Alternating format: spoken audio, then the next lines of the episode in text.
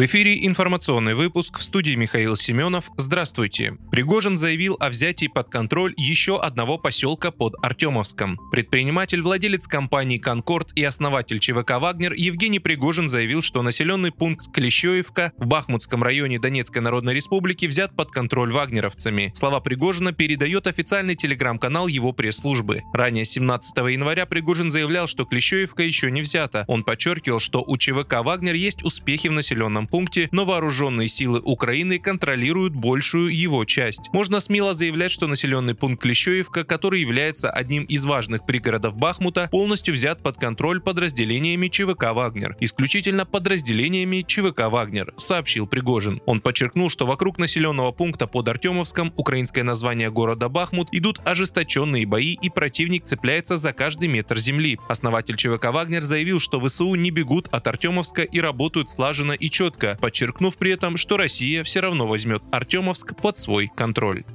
Еврейский конгресс потребовал от Лаврова извинений. Европейский еврейский конгресс считает, что министр иностранных дел России Сергей Лавров должен принести извинения за сравнение политики США в отношении России с попытками Адольфа Гитлера решить еврейский вопрос. Об этом говорится в заявлении на сайте Конгресса. По словам президента Конгресса Ариэля Музиканта, это искажает представление о трагедии, в связи с чем Конгресс настоятельно требует от российского министра объясниться. Во время пресс-конференции 18 января Лавров сравнил работу работу США по созданию коалиции для противостояния России с действиями Наполеона и Адольфа Гитлера. Как Наполеон мобилизировал Европу против России, как Гитлер, США тоже сформировали коалицию из членов ЕС и НАТО, говорил дипломат.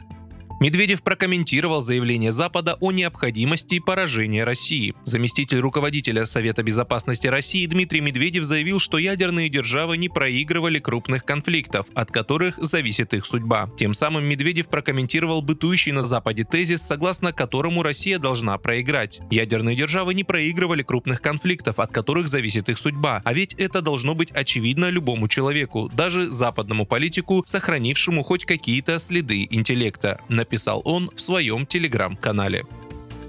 ВТБ запустит полноценный онлайн-банк. ВТБ запускает работу онлайн-банка в мессенджере Telegram. На начальном этапе будут доступны просмотр баланса по картам и счетам, переводы через СБП и оплата мобильной связи, говорится в сообщении пресс-службы банка. Запуск банка в Telegram будет поэтапным. Сначала клиенты смогут проверять баланс карт и счетов, совершать переводы через СБП и оплачивать мобильную связь. Затем внедрят оплату по QR-коду, просмотр истории операций, переводы между своими счетами и на свои карты в других банках и другие функции. К концу года будут доступны все повседневные банковские услуги и выпуск некоторых цифровых продуктов. Вы слушали информационный выпуск. Оставайтесь на справедливом радио.